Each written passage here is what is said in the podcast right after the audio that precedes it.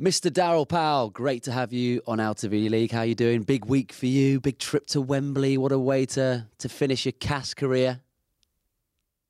Oh yeah, it's um, it's obviously fantastic that we've got to Wembley. It's um, with it being my last year, then it, it adds a little bit more significance. But I'm just looking forward to it. I think you know the excitement's always there massively around around Wembley, and it's uh, it's a big challenge for us. Obviously, Saints are the, the best team at the moment, and we've got to play our very best game, I think, to win on Saturday. Yeah. What's behind you, Daryl? Talk us through the images behind you. So we, there's some history there, then. Oh yeah, well, there's everywhere you look. So Challenge Cup's been been been awesome for for Castleford. I mean, it's 1986 behind us. It started in 1935 when uh, won the first Challenge Cup. Then 69 and 70 um, with Hardisty and Hepworth, and that was a an unbelievably classy team. Um, and yeah, we sort of, you know, we we look at this all the time and, and want to be part of that legacy and history. So there's quite a few drivers there behind us. Is it 86 was Hull KR, wasn't it? Is that right? Yeah. Was that was Jamie Sandy? Did you have you ever seen that flash? No. Did you see that final? No. Jamie Sandy was he five five foot three? Scored a scored a breakaway try against Hull I think he broke my dad's heart. I think my dad drank about forty eight pints of Tetleys after that. He, does that. He does that anyway. yeah, yeah. standard Thursday night. Yeah. Look, we'll get we'll get stuck into a lot more detail on the on the Challenge Cup final because um, really exciting week for you, Daryl. But I want to go right back with you. Uh, as we do with a lot of the, the coaches and players we have on, on the podcast. When when did Daryl Powell first, and what was what was that moment, fall in love with with rugby league uh, yeah, well, I was I was a footballer really. So I, uh, th- coming through school, I played more football than I did I did rugby league. I, I ended up um, playing a, a, game of rugby union that, that sort of got me interested in in contact sport. Um, don't really see football as, as a contact sport as such, but um, yeah. So so then I, uh, I, I didn't really start playing until um, until I left school. So uh, I went to uh, I played for for, for as, as, an amateur, and then went to Redhill where um, I, I, bumped into a, a fellow called Walt Watts, who's um, uh, Liam Watts' granddad, and he was he was a, a real smart rugby league man, and he sort of he, he got me really interested in in rugby league. Um, it was I was 18 then, and I signed for. Uh, I ended up bumping into Gary Hetherington and played a final down at, at Wheldon Road, and, and he he offered me a, a contract uh, to, to sign for, for Sheffield. So it, it, sort of started then. I was I was 18 years years of age. So that's late, really. I think you look at today's standards where the scholarships and, and, and young young people start playing at seven eight years of age. For me, it was much later than that, and a, a real late starter. And Sheffield gave me a great opportunity to to play professional rugby league. Uh, and Gary's Gary's I mean I think he was only 29 when he when he set Sheffield up. So you know that was for him very young setting a club up in a in, in Sheffield. I mean everyone was thought it was a crazy idea because uh, it's such so full of football. But that was that was my beginning re- really late as uh, as a teenager having supported Leeds United as a um, you know through all all my teen years really. Would would you have missed out do you think, Daryl? You know, if you'd have been in the current system, you know, the scholarship system as it is now, you know, would that have catered for somebody like you who developed so late?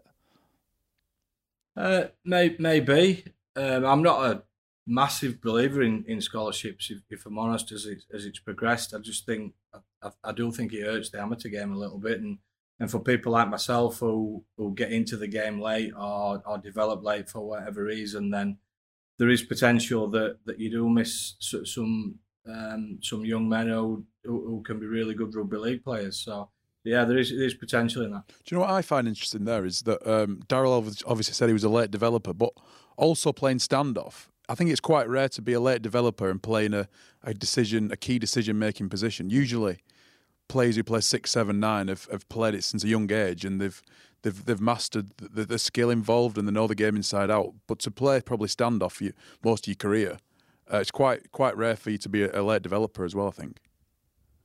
Yeah, well, I did. I didn't play standoff initially, so um, I mean, I, am trying to think what weight I would have been then. I'd, I'd have probably been about 84 kilos when I first started playing, but I was a centre initially. Um, Gary Hetherington actually made me captain at, at 19 and and put me in at loose forward uh, to get my hands on the ball a little bit more. I was always pretty aggressive and and and liked to get involved in, in the middle. And it was more playing at 13 that that sort of got me really interested in um, in the game and, and the way it was played in different. And I think I've been fortunate to play in different positions. So at 19 years of age, I was I was made captain and I was playing at 13. Uh, and and then it wasn't until sort of later in my career that I started to play more more six. Um, so I was I was late. I think it's similar to Gary Schofield. I mean Gary Schofield. I mean he was he was an international player when I was still making my way in the second division, but he he played a lot at centre and then ended up developing as a really good good standoff. So um, I think it helps. I really think it helps coaches to play in, in different positions because if you if you play one position all, all your career, how do you understand the different elements of, of performance and skill sets that are needed, mentalities that are needed?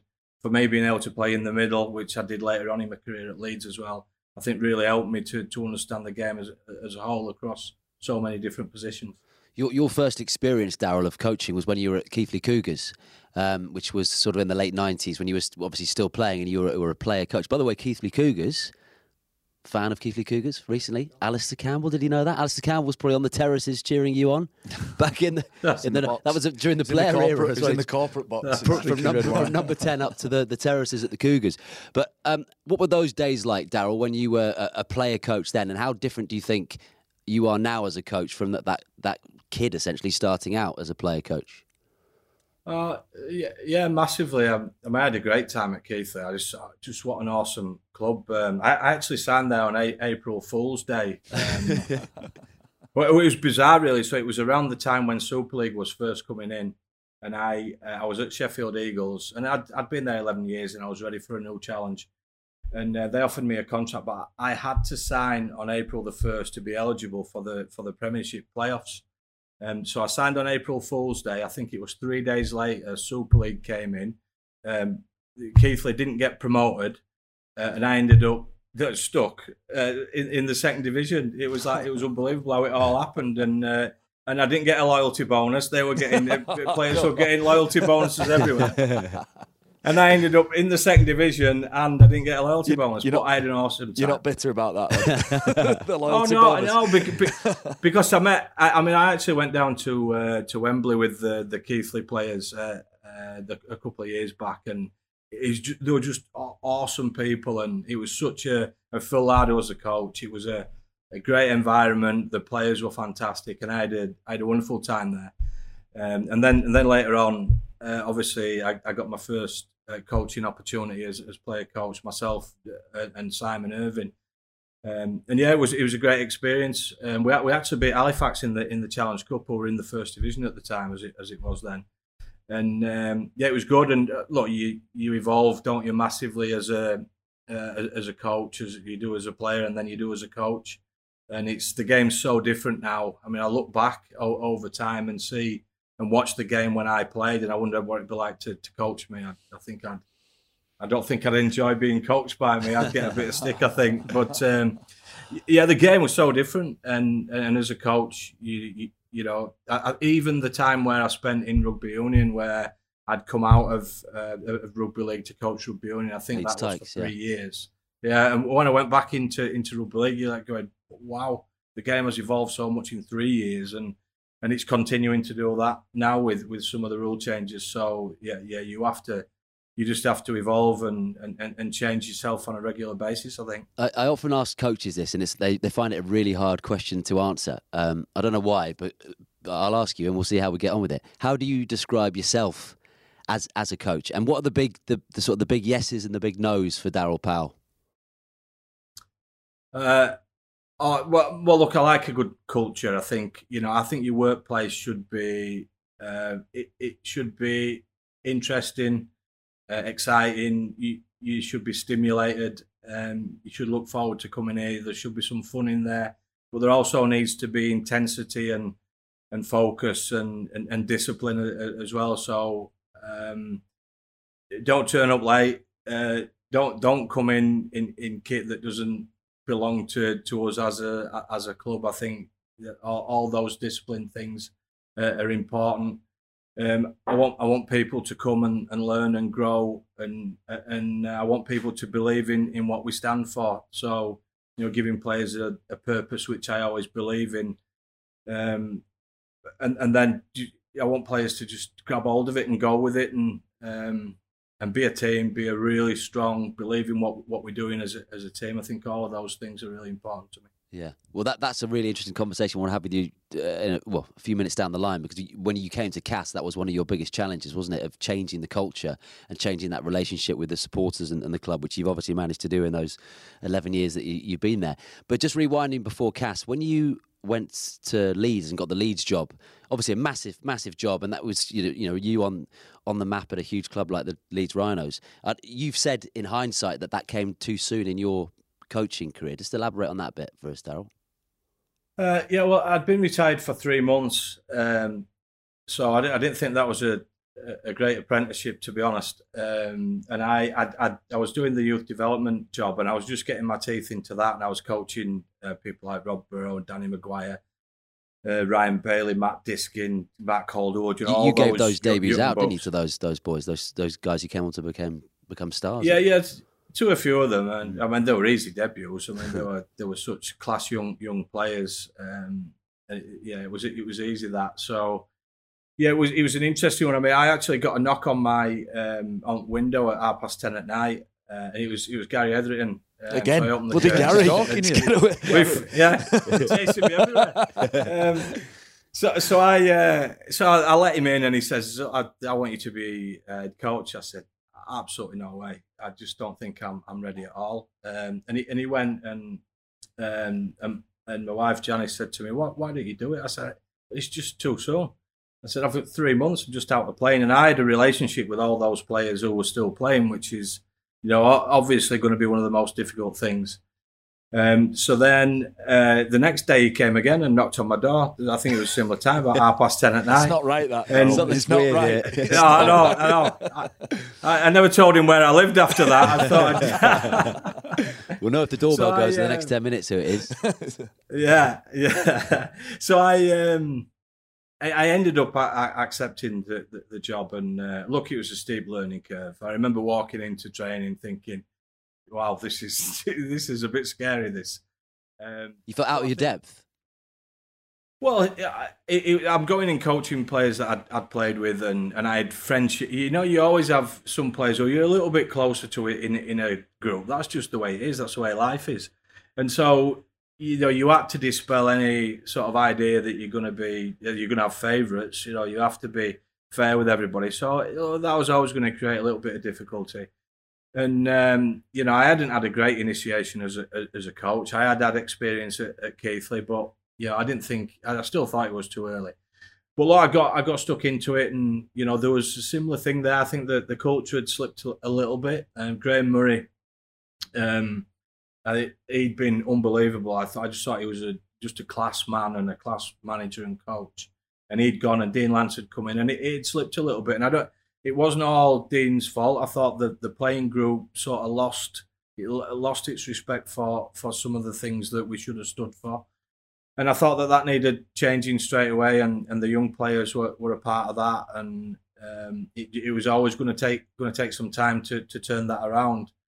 Uh, but yeah, it was it was it was tough. It was it was a uh, two and a half years I did the job, and, and and there were some tough things in there. Was that your most challenging time when you look back and look, you're still a baby in coaching years, aren't you? At 55, when you think that someone like Wayne Bennett's in his 70s and still going, you're, you're probably going down that same route. But do you think that when you think about adversity you've had in your career, that was was one of the biggest challenges? Because essentially, I mean, may tell me if I'm wrong, but from the outside, you had to after Leeds go and, and rebuild yourself, and you went to Featherstone, and you had some amazing times there, and got them up, you know, from the Championship, and well, had, had an incredible um, set of memories there. But was that a time where you had to just go and readjust and reset and think, how am I going to get to the top level consistently? Yeah, so it, it, after a, couple of years, um, I mean, there are a couple of different things that happened in there, but um, Gary offered me the opportunity to uh, to become sort of a, a, a, director of rugby almost, and, and, and go and look around at different environments uh, and study coaching. Um, and the, part of that was a four-year contract, which you know people think I got the sack, but that didn't actually happen. I, so I, I was given a four-year contract, two years.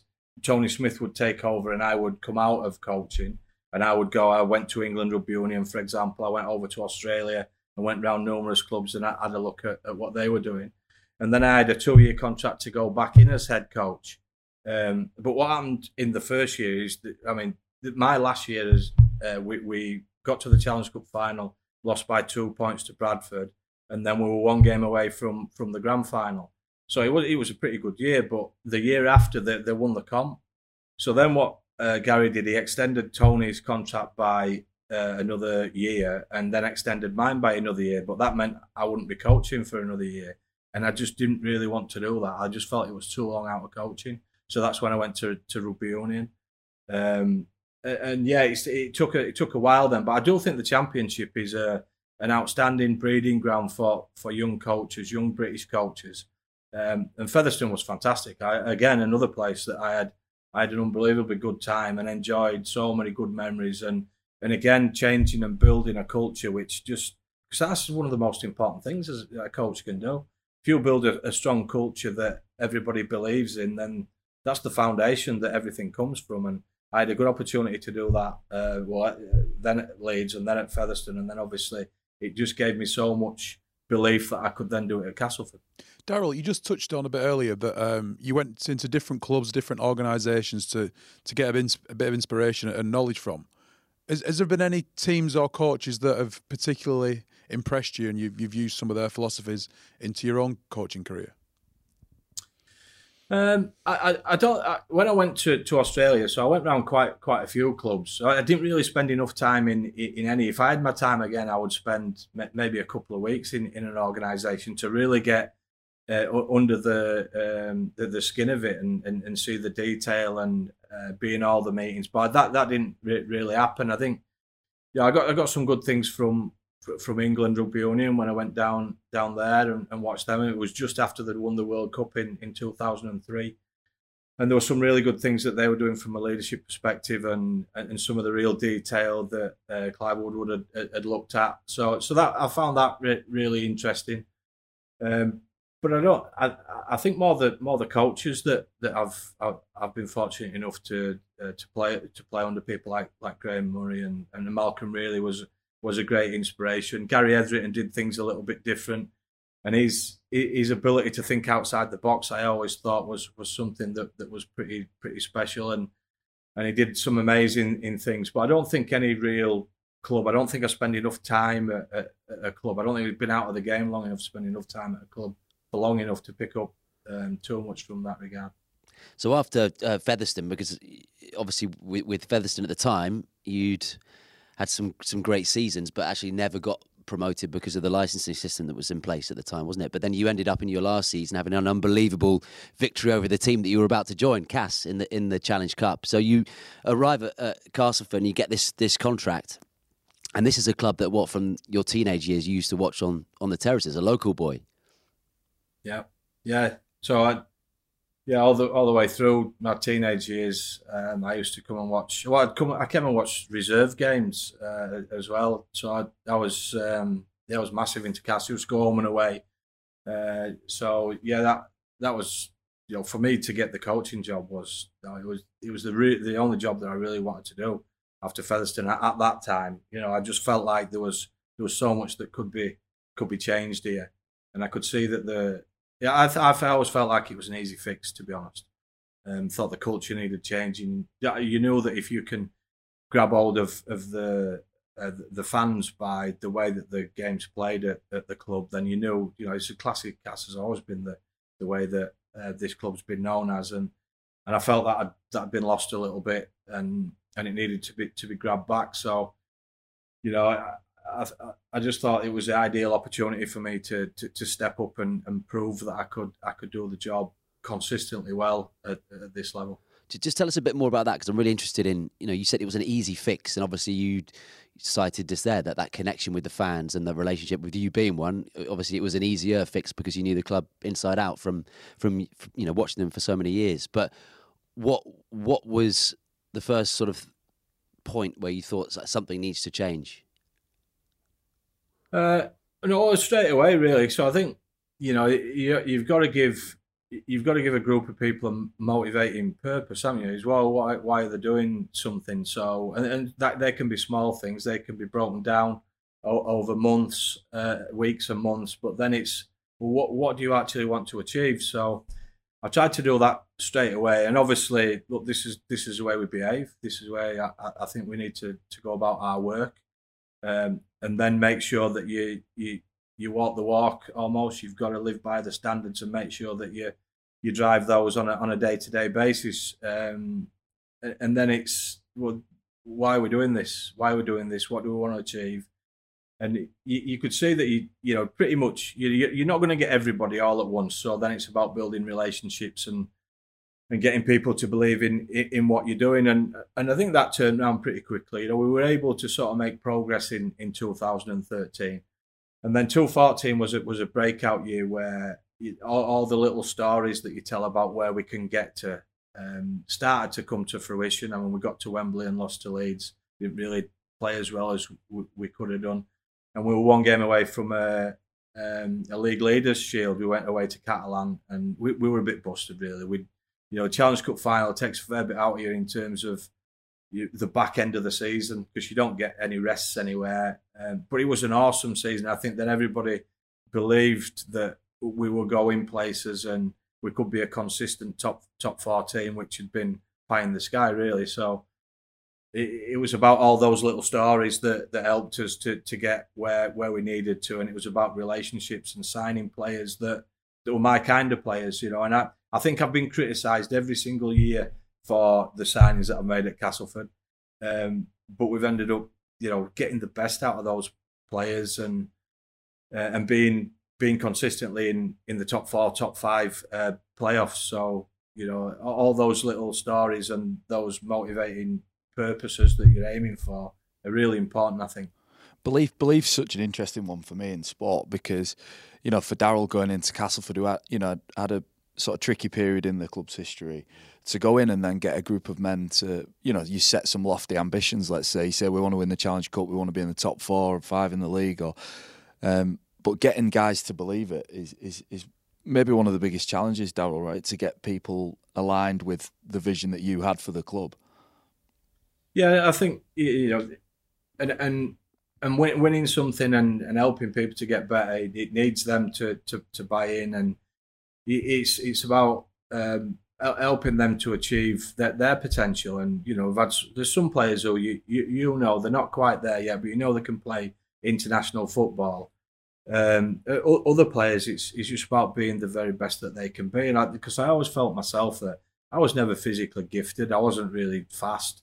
Uh, you know, I, I don't think I ever got above you know 90, 90 kilos. Um, but I wanted to, to play to my, the very best of my ability every every time I took the field and every time I came to training.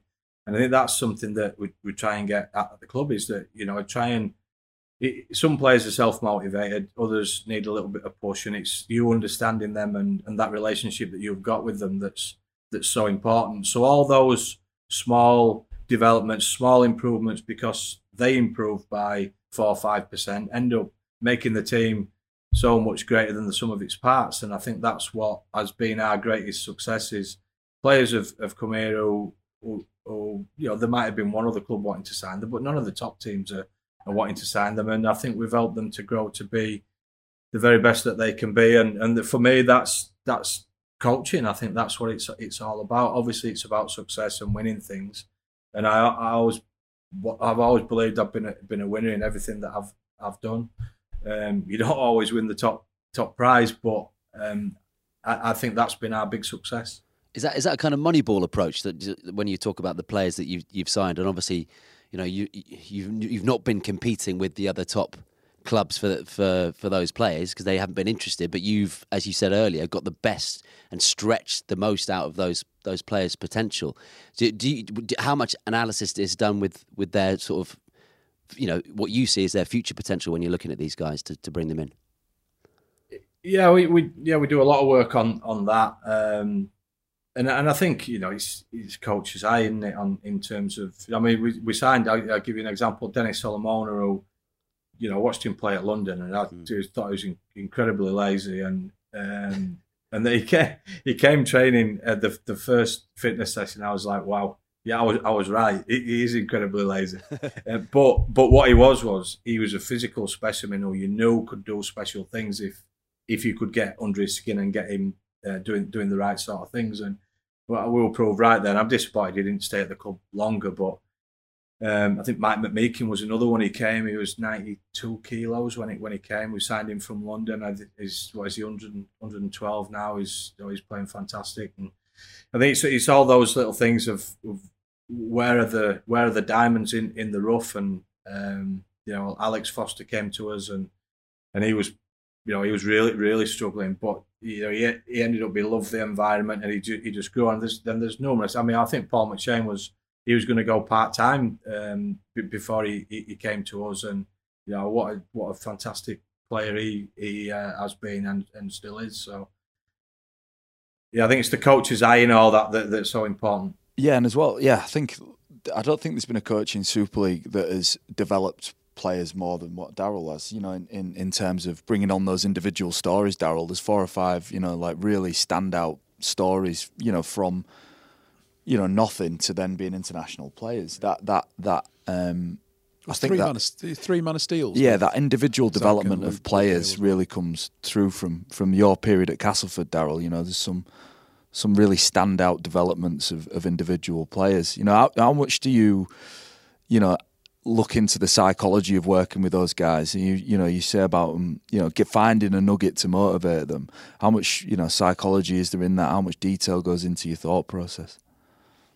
Yeah, well, I mean, it's not just just me either. So that you know, there's um, obviously Danny I was here a fair while, and Ryan Sheridan's a he's a smart dude. So you know, we're always talking and debating. Uh, Steve Mills, our, our analysis guy, he's got a real good you know thought process around, around the game. But yeah, and, and again, it's I've spoke about it's relationships, isn't it? It's it's understanding players, and you don't get it right all the time. You can't get everybody, but I, I think it's that understanding the player, how he ticks, um, how, how do you push his buttons. And some players you don't have to too much. You know, people like Michael Shenton, Grant Millington. I, I think Paul McShane now. You know, they're they're self-driven. Um, you, you, might help them a little bit technically here and there, but um, it's knowing the players that you need to you need to get after and um, or put an arm around, or you know they, they need driving. And I, I just think it's all relationships coaching so much about about relationships, whether it's individually or it's it's the team it, itself. It's um, it, it's how do you make all that work? And and it seems from the outside as well that there's a big part of that motivation is proving people wrong. You know, whether you had that in your career in your playing days or your coaching early coaching days, that you know you you I don't know it's not all down to you. It's down to the player. They've got to put in more than half probably. Um, but but you have this ability to to to motivate people to to to prove people that that they've still got more to give and turning people into man of steels. I mean, who would have thought? You guys wouldn't have thought Paul McShane would have been a, a man of steel, would you? Yeah, I, I, you know, I think sometimes it's it's proving them wrong. You know, because yeah, you get your you get your head stuck in, yeah. in terms of where, where you are, and it's actually well, you can you can do this. You know, you the, so I look at I look at Liam Watson, think he should be an international player. You know, and he's he's slowly getting back back towards that. But I always thought Paul McShane should be an international player. Luke Gale, I was I was after him massively, you know, and it took him a while. He was a sort of a late bloomer. Gailey uh, he came here and, and, and, really grew. And it's it's massively about the player, you know. Coaching's about it's just helping players, isn't it, to just grow you know, one, two, three percent. You know, they've they've got to do it. They've got to get out there, and put the body on the line, and they've got to go out and practice religiously on on the things that they want to get better at. Um, so yeah, I, I, mean, I keep going back to it. It's just the relationships with with players and giving them a reason, giving them a reason why, um, and just yeah, just getting them to. And I, I, hear players a lot talking about, you know, I want to prove people wrong. Uh, I was always like like that, to be honest. I mean, I remember Steve O used to used to give me a hard time all the time when I was playing international football uh, I was playing the centres for, for Great Britain, and he was always saying I shouldn't have been playing. Uh, and that Was used he to right? wind me Was up he and right? drive me to. he probably was, yeah, but yeah, but the coach picked me, didn't he? I mean, Yeah, yeah, you know, I, won't- I wasn't that bothered about it. What he was thinking is what the coach was thinking. Yeah, yeah. Look, you boys have both been to, to, to Cass many times to play against different Daryl Powell teams that he's evolved over those 10, 11 years he's been there. What are those experiences like when you rock up at the jungle It's, it's my favourite ground actually to play at. I, I loved it because the, the the crowd's on top of you. It's it's, it's the distance between the, the, the touchline and the fencing is like a meter, so you feel a great atmosphere. It's always partisan, and I thought I think it's it's a good team to play against Cas because they, they always, like you say you, you throw the ball around quite a bit and, and you're classy and you and you try and play it in the right way, but. Um, I think they're quite an industrious team as well in terms of the they work. Really, your teams have always worked really hard for each other, haven't you? Your middles aren't always the showiest, but they'll they'll graft for each other, and there's and that, that culture and that ethos they've got in the team is is something that's that's really hard to beat. I think. Could it be an intimidating place, Wilco, to go? Yeah, uh, yeah, I, I love it because it's short field. You know, you're always in good ball, so you're always playing a bit. It always feels like you're playing a bit at Cas. Oh, that's Dinner you know, jacket. Yeah, hundred percent. Yeah, no, we I used to enjoy. Uh, we've had some great games there. I mean that that last minute semi final, um, which was a great game. You know where Luke Gale kicks the the drop goal. Ryan Morgan Oh yeah. I'm never forgiving Ryan Morgan. So he obstructed, obstructed Michael Shenton. No need. Ben Barber had the ball in his hands. Ben Barber's gone. Yeah. And Ryan Morgan, that that cost us, Daryl. That cost us. But you're not there. Your, your Well, moment. wait- yeah, well, that that was that was the game where my my wife uh, Janice was crying in in, in the stand. Um, yeah, you know, because it looked like uh, Saints were gonna gonna win the the game. It was funny because I, I, just straight after that I went on um, uh, Dave Howe's tour to Australia, and we went on a boat boat trip. Um, and, and Paul Langmack, who used to play for Australia, um, he, he pulled me and says, "Oh, Daryl Powell," he says, uh, "It's been um, been great watching your your team uh, this year." And Janice was stood at the side of me. He says, "Hang on a minute, is this your wife?" I said, "Yeah, yeah, it is." He pushed me out of the way and said, "I couldn't believe it when you were crying on television. It was, just, it was so intense to watch. And he just, yeah, just got rid of me. I was like, oh, fair enough. Get, out- get out of here, Daryl. Let me talk to Get you. out of the way, yeah. I left it to it. And they've, and they've been together ever since. Since that. Yeah, yeah. Um, look, uh, something I picked up on you saying about 20 minutes ago, Daryl, was which I found was quite interesting. Was uh, you said that you can be at a club and um, you, you can need a new challenge, and and obviously we all know you're off to to Warrington uh, for next season, which is going to be interesting for you, isn't it? Because you've been at Cas so long and you're having to take everything you've built as a coach over over to Warrington and and and go through a whole other culture change and do everything that you did 10, 12 years ago. Um, but do you think as a coach that you can that ideas can get stale that you you, know, you do need to move after a, a period of time because it's it's been a hell of a long time there. Uh, yeah, I think you need to you need to know when when the time is, and um, I think I, I think I did I was right at Featherstone. I think I think I've been right at, at Castleford. I think there's only so so long. I mean, there there are uh, there are coaches that have that have booked that trend. Obviously, uh, Wayne Bennett did it in in rugby league, and Craig Bellamy's done it. He's been unbelievable at, at Melbourne and there's there's examples in football. But I do think you know everybody's different, aren't they? Every person's different, and not not everybody can can stay at a club for, for that that long. And I think for, for me, I, I just got a, a sense. I mean, I had another year left on my contract, and I tried to give the club the, the very best possible chance to um, to replace me with with the right man. And and I just felt I, I, I just I just wanted freshening up. I think the club needed it, and I think I needed something that was, that was just going to drive me a little bit. No, not not that I'm not driven this year, but I just felt it was the right time, um, and that's why this year I just want to enjoy this year, which is pretty difficult with COVID at the moment. But um, yeah, and I, I do I do think you can be at a place too long, and I've always believed that I, I know I know I know when it was the right time to finish as a player, and I think I do as a as a coach when to when to move on, and and I don't think this is a perfect time. It's a different challenge, Warrington, Daryl, isn't it? Different challenge. You know, they've obviously resourced up, you know, certainly in terms of the the, the, the playing roster have, have invested heavily in that. And it's almost a different challenge, Daryl, that, isn't it? Because you've been working those, you know, working at the rough edges, you know, making diamonds out of out of coal or whatever. Whereas, at, you know, at Warrington, you know, that you've got a, a pretty established and experienced squad there.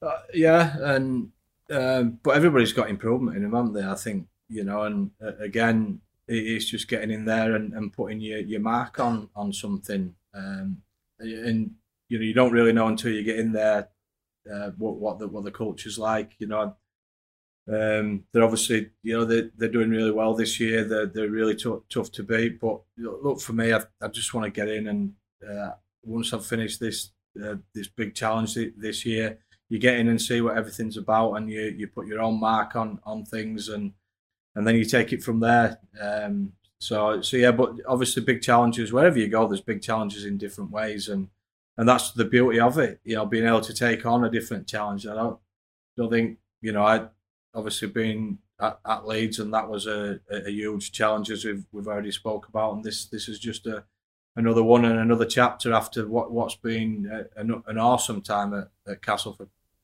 Well, how much of that, that opening period are you, are you looking and listening? You know, I'm I'm interested in Daryl Powell's like first week, or you know, in the presidency in the US, they do the first 100 days, don't they? Like, what what would your activity be, Daryl, in that first in that first instance of getting in? Well, relationships. You know, it's people. It's finding out about the individuals and where they're at.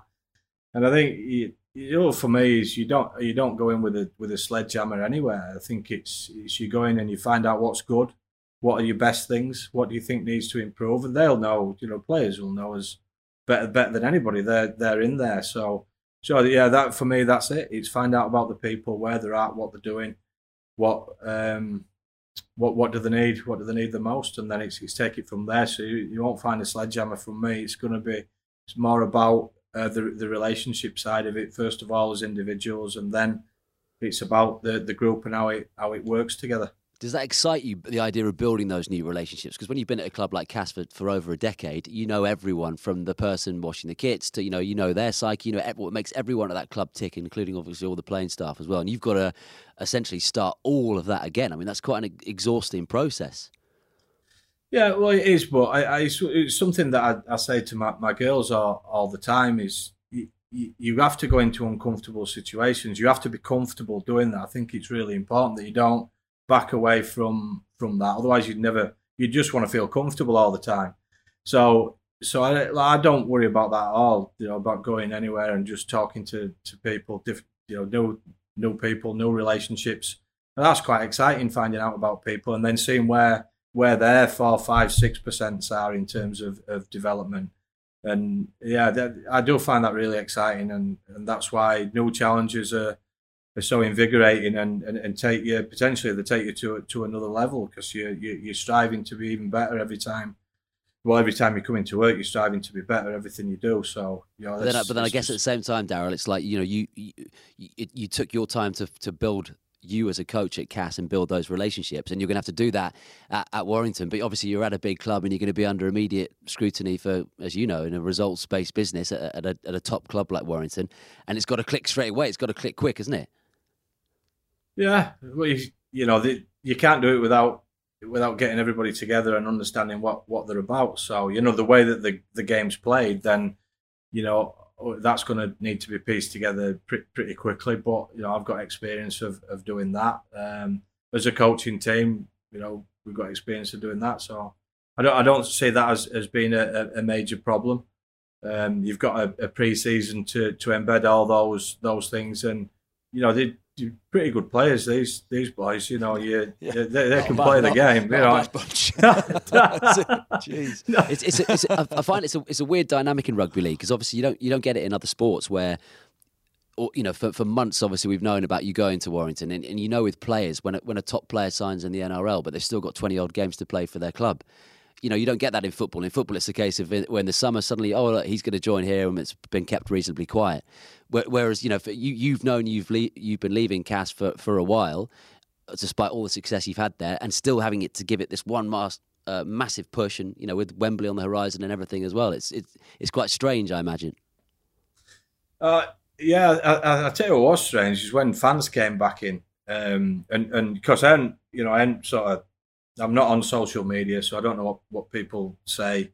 Uh, I'm not bothered about that. Um, but then you you come back in and and you know I'm leaving, and I'm like I don't know how people are gonna gonna take take this. So yeah. so it ended up being uh, really intriguing, and and then uh, I think my first game was was down here Um, and then the second game was at Warrington with fans back in. So you saw as Sod's Law, like when we drew him in the in the Challenge Cup semi final. You know, you just think, you, I know that's going to happen. I know it's going to happen, and that, that that's that's been reasonably un- uncomfortable. But I think it's got past that now. I think it's got to the point where look, we, we're just cracking on. You know that I believe in this place and I love this place, and I'm not going to do anything that's going to going to hurt it. I just want to I want to leave Castleford in the best possible place, and then I, I want to you know really rip into to the new challenge that, that I've got ahead of me, and um, and and yeah, both both are, are really exciting.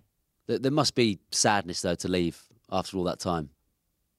Oh yeah, I'll be I'll be crying my eyes out. Uh, one hundred percent. Yeah, I know. I don't get that emotional that that often, but you know, leaving here is going to be one of those times where it's going to be a, a real wrench. And there's some players leaving as well that um, have been here longer than me. So, the, yeah, the end of the season, there's so much motivation to do, to do well. Um, we're going to have to crack on after this Challenge Cup in the league because we we're losing ground. But um, yeah, there's a lot of motivation, and, and it'll be it will be a wrench, 100. percent It's going to be difficult.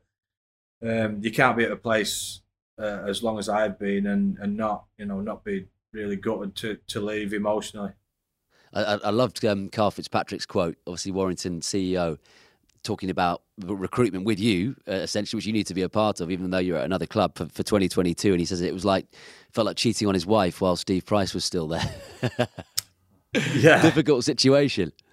Well, well, but yeah, for both it is, isn't it? So you know, I had a chat with Steve soon after. I mean, he, he made the decision to, to leave. I'd made the decision to to leave here. There was nothing underhand there, by the way. You know, I was. Um, I, I mean, I needed a job. I'd, I'd, I'd said, look, I'm, I'm leaving at the end of the year, and, and you know, I'm saying to my wife, I'll, I'll be all right. I'll get a job, and she's saying, well, you need, you need to, don't you? So, um, yeah, so it, yeah, it was interesting. It's an interesting dynamic, obviously, and we've we've played them, um, we've played them a couple of times now already, and um, three times already, and we've got them the last game of the season. Um, so, so yeah, it, it's just interesting, isn't it? But I look, I I think all that's gone now. I think you know they're they're cracking on and doing doing pretty well on, on under Steve, and and we're in a final on on Saturday, and um, things like things like this happen all the time. I don't know why people jump up and down too much. You know, it's you know people leave, leave clubs and join clubs, and coaches move on every single year. There's there's hardly ever any year where a squad is is the same.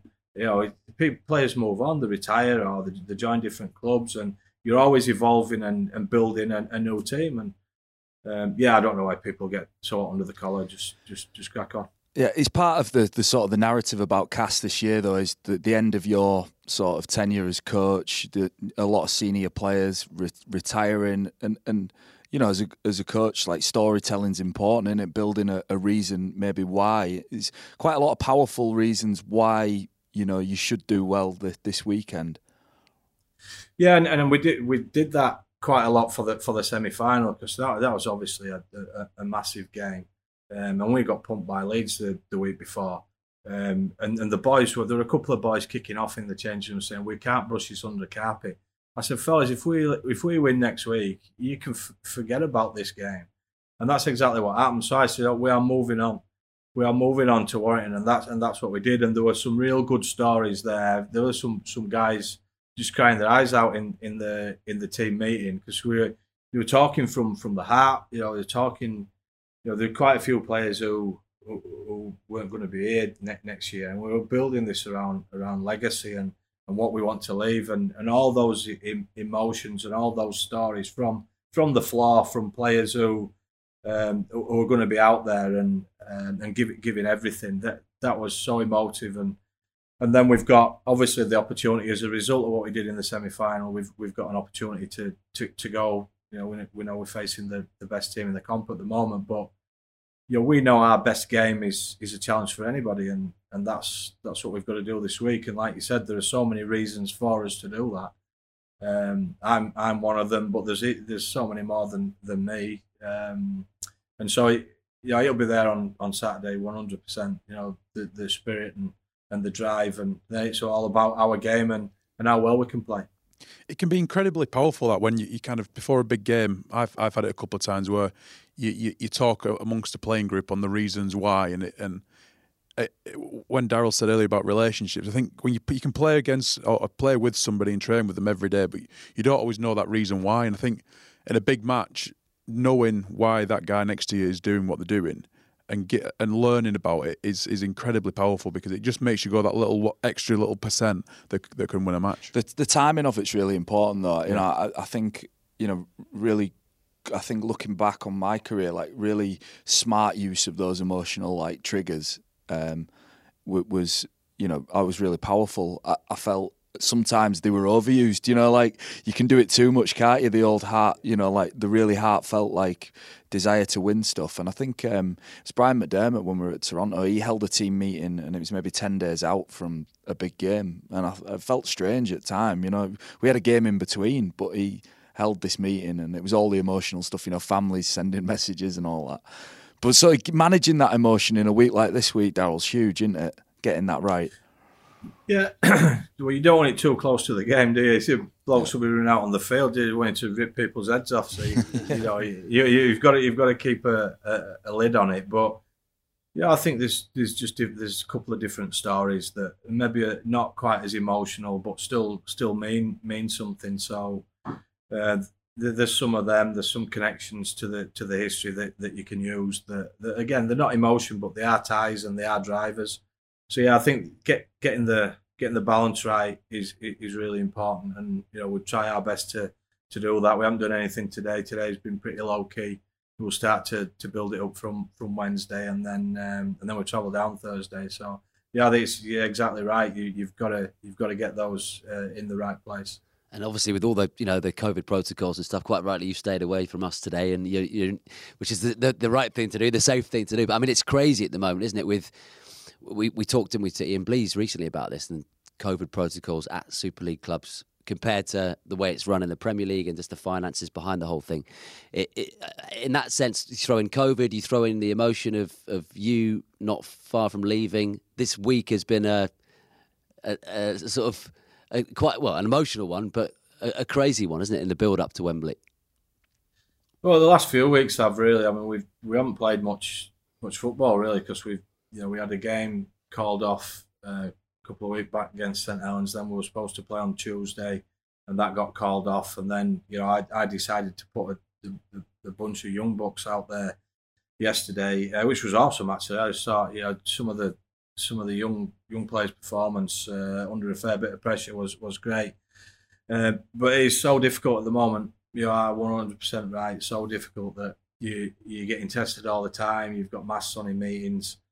Um, you know, and the country's just about to to release the uh, the pressure valve a little bit, but but we're, we're not because if we do, then games get called off. So yeah, it's, it's, awkward. But we have we have got to put that to one side this week. Not the way we deal with it, but it, mentally we've got to just forget about all of that and, and, and really drive forward with with the way we want to play the game and and not be distracted by anything. And look, you won't you won't want to make this this about you. With obviously, there's still so much time in the regular season to go as well before you eventually leave Cas and head to, to Warrington. But what would that mean for you in your in your final season to if you could pull one over Saints? Oh, look, it'd just be incredible. I think um, you know there's only two competitions in in rugby league, and obviously there's the league leaders uh, shield. But know, this is this is the first one up, and we're we're, we're with a, an opportunity um, you know, I don't think many people give it give us a chance to think St Helens are, are flying, but you know that just gives us gives a little bit more, uh, to be honest, in terms of drive. For me, it'd be absolutely awesome. You know, I'd, it'd be the one of the best feelings in in the world for me to be able to uh, to do to do this. It's you know it's an iconic uh, tournament at, at, an iconic venue, um, and the the club has got such a rich history you know, four-time winners of, of the Challenge Cup. So for us to, to put our indelible mark on on that history would would be uh, it would be awesome. Yeah, it'll be a slightly different atmosphere. But they're probably still cleaning the place up after all the mess from that, that final Yeah, against City. I, I don't think there'll be people sticking flares up their arseholes in um, Leicester Square, will No, there? you, never know. you never know, Cas. You must see an, or- an orange flare going off.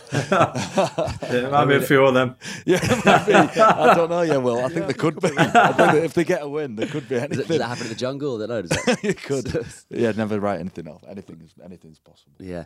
Look, Daryl, uh, we've kept you for long enough, mate, and you've got a, a big, uh, big week ahead. So thank you so much for, for coming on, and great to hear old stories all the way back to the, the days of, of the Keighley Cougars and your time at Sheffield, and uh, right up until this this event for you uh, against Wilco's old boys and, and Flash. Yeah, just tell Gary Hetherington to stop knocking on your door at half ten. That's wi- that's it's not right. That is it. You're expecting bad news at half ten. Yeah, no, he- he's got no concept of time. just lurking in a tree outside his window. Um, Yeah. I mean, it is amazing, really. Just before we let Daryl go, when you think also modern day Super League, when when will we see coaches stay at clubs as long as he has in, in the future? It's it's a it's a rarity, isn't it these days? Yeah, it's in- incredibly rare, and I think it speaks of the volumes of the relationships, like he's mentioned, uh, that he's built, and and that he, he, you know, clearly understands progress and how people and athletes like to progress as individuals. It's nothing worse than standing still. And there's one thing Castleford haven't done over the last ten years is stand still. It's been a constant progression towards you know competing with the top teams, um, and then the big challenge is getting one of those trophies. uh, As Daryl's you know well aware of, you know you then it is down to an element of luck and, and fortune on, on, the day. But yeah, an in- incredible career at Castleford, and and you know when you're looking at a team like Warrington, you know. Uh, Love Steve Price. Think you know he's a great fellow, but you, you feel like Daryl's philosophy could really make an impact on a club like that that's got all of the resources to do. it. And look, Daryl, you've got to say all the right things when you join a club. Obviously, you know, like, oh, I want to be here and I want to, you know, for years and years and years to come. But realistically, can you see yourself having a, a decade at a club again? Oh, yeah, I don't see why not. I mean, I, I mean, it's only eight years here. It's you know, it's not, it's not that long. So, um, you know, I, I- but I can, yeah, I could see, you know, I, I think yeah, Castleford's a, a classy club, and uh, Warrington, I, I just think they've got so much class about the way the way they do things. So, but you never know. I'm moving over there. You move over to the dark side. So, Oh, here uh, we go. Here we go. Yeah. You get a I'll cut, you take- get a sweaty top lip as soon as he gets I over the know. Pennines. I'll, yeah, I'll take my umbrella and, uh, and, and my Yorkshire on, flag, come and, and off we go. And look, you're not even out the door yet, and I'm asking you questions like this. But could but could you ever see yourself going back? Because you know you, you've made, you've left such a legacy at the jungle. Yeah, oh, I don't, I don't know. I mean, somebody asked me about coaching England the uh, the, the other day, and I'm like, well, I, I don't know. I've, I've got a job in front of me, and I don't, I just don't believe in looking too far ahead. I don't think there's any need, you know. Otherwise, you you're not committed to what you're doing. So, look, I'm going to go and commit myself 100%, like I always do.